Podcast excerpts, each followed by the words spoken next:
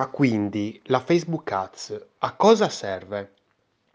Perché in tanti mi chiedono, eh, ma ho bisogno di una Facebook Ads in questo momento, ho bisogno, più bisogno di una Facebook Ads oppure ho più bisogno di un blog, di un e-commerce?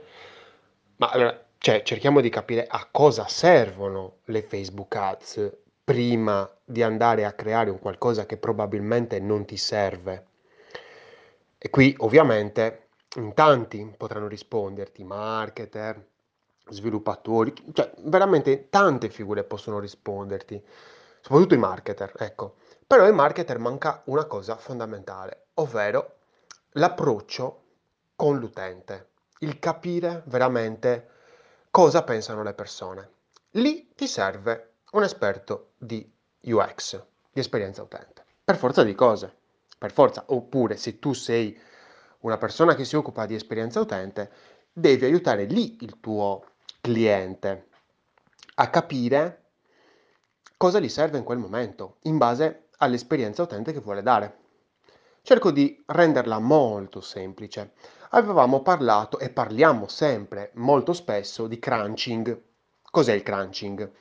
Il crunching è quando eh, sminuzzo le informazioni e quindi non ti do subito le informazioni lunghe, pallose, tutto il muro di testo subito, ma le suddivido. Le suddiviso, le suddivido in base a un percorso.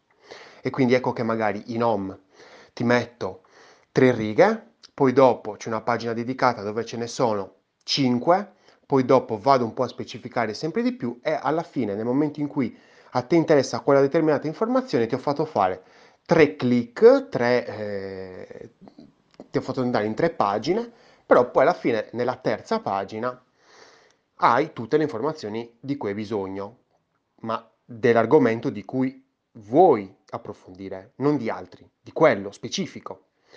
Questo si chiama crunching, sminuzzare le informazioni.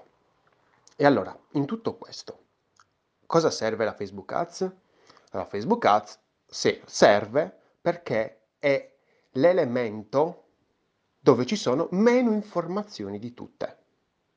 Perché la landing, la landing page, chiamiamola così, no? la pagina di atterraggio dove io faccio atterrare il mio utente, quindi può essere un sito, un e-commerce, un blog, una pagina prodotto, è una pagina già che conosce già, che sa già qual è l'intenzione. Deve essere una pagina che conosce già l'intenzione dell'utente, per forza, perché se no stai facendo malissimo il lavoro.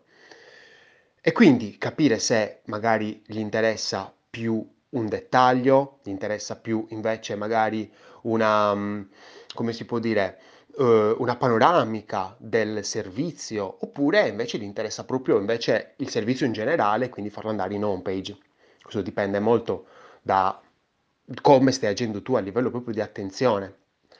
La Facebook Ads ti aiuta tantissimo perché agisce nel primo momento, è il primo stimolo che viene dato all'utente, alla persona, lì da quell'altra parte. E quindi se non sappiamo cosa più può interessare per dire tra eh, una visione generica, una visio- visione un po' più specifica oppure una visione molto specifica, allora, per esempio, mi immagino proprio la cosa più banale del mondo è fare tre Facebook Ads. Poi, vabbè, si parla, si dice Facebook Ads, in realtà sono Facebook e di Instagram, sono ads per Facebook e Instagram. Ehm, è la cosa più, più generica, si può fare anche Google Ads, cioè nel senso non è che voglio dire Facebook Ads e voglio precludere comunque tutte le altre. Ads sponsorizzate in generale. Quindi mi immagino tre ads. Una che mi porta alla home page, una che mi porta magari alla panoramica del servizio, del prodotto e una invece che mi porta più dettagliatamente a quel servizio, a quel prodotto. Diluire, separare è fondamentale, divide e timpera, dicevano. Quindi dividete, dividete. E nella Facebook Ads, la Facebook Ads deve essere la vostra porta. Nella Facebook Ads dovete far capire all'utente che cosa troverà dall'altra parte. Perché se date una visione nella Facebook Ads generica e poi invece lo fate andare nella pagina di dettaglio prodotto, eh, state non state creando un qualcosa di armonico, state mettendo un po' di frizioni, state mhmm, non cioè non avrete un utente che è bello lubrificato, come diceva Giulio Andreini. Bisogna lubrificarlo quest'utente, ma per lubrificarlo non lo puoi lubrificare, che cosa ne so, con la paraffina, che proprio serve a tutto l'opposto. Eh, e per lubrificarlo serve olio, serve, non lo so, qualcosa che insomma lo faccia scivolare meglio e per farlo scivolare meglio ci vuole la logica. Quindi nel momento in cui stiamo andando a creare una Facebook Ads, una sponsorizzata in generale, dobbiamo portarlo poi dopo nel contenuto che, in cui lui si aspetta di atterrare. Perché? Perché se non fate questo, perché deve essere parlante. Perché se non fate questo, se, se non ragioniamo a livello logico, coerente, stiamo intaccando l'esperienza che poi dopo lui ha di noi. È come, non so, un gatto. Non è che mi avvicino così con eh, irrequietezza, cioè proprio e lo prendo, quello scappa. Stavo, stavo proprio facendo ieri con il gatto di una mia amica.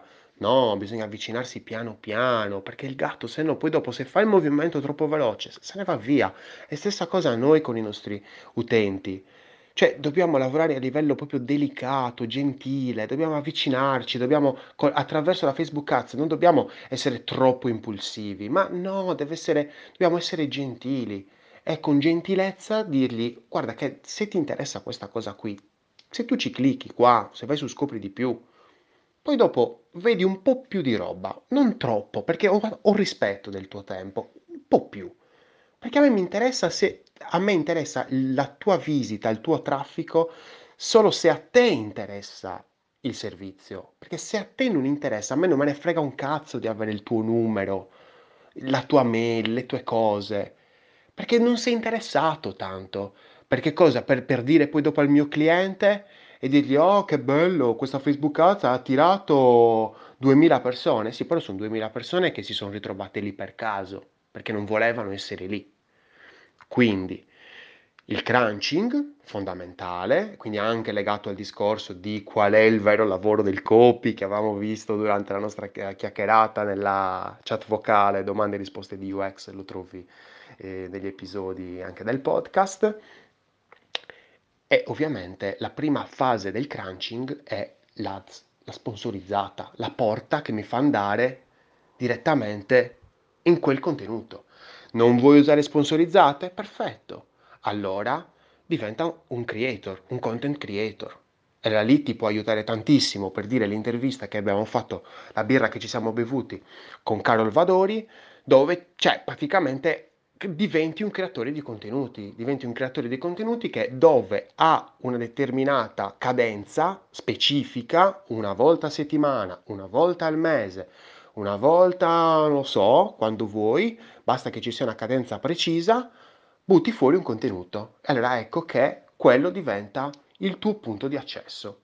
Però poi dopo questo contenuto dovrebbe essere collegato a un qualcosa che approfondisce un po' di più, perché buttarmi tutto il contenuto lì, eh, magari io non, non, ho il tempo, magari non è la, nemmeno la piattaforma giusta. Quindi spero di, ave, di, averti, di essere riuscito a um, chiederti un po' più le idee riguardo questo discorso delle Facebook Ads, delle sponsorizzate, ma anche in, più in generale all'utilizzo dei contenuti all'interno delle piattaforme social in vista del crunching, eh, al fine di sminuzzare le informazioni. Perché sminuzziamo? Per avere il rispetto dell'utente, delle persone. E ovviamente in tutto questo c'è sottinteso una cosa, che puoi avere tutti i marketer del mondo, ma se non hai una persona dedicata, o almeno una persona dedicata a ca- cercare di capire che cosa pensano le persone, gli utenti, eh, ti manca qualcosa, ti manca assolutamente qualcosa perché un marketer, cioè non è il lavoro del marketer comprendere gli utenti. Punto. Io sono Lorenzo Pinna e questa è una birra di UX. Progetta responsabilmente e sminuzza, sminuzza, minuzza. Dividek e Timpera.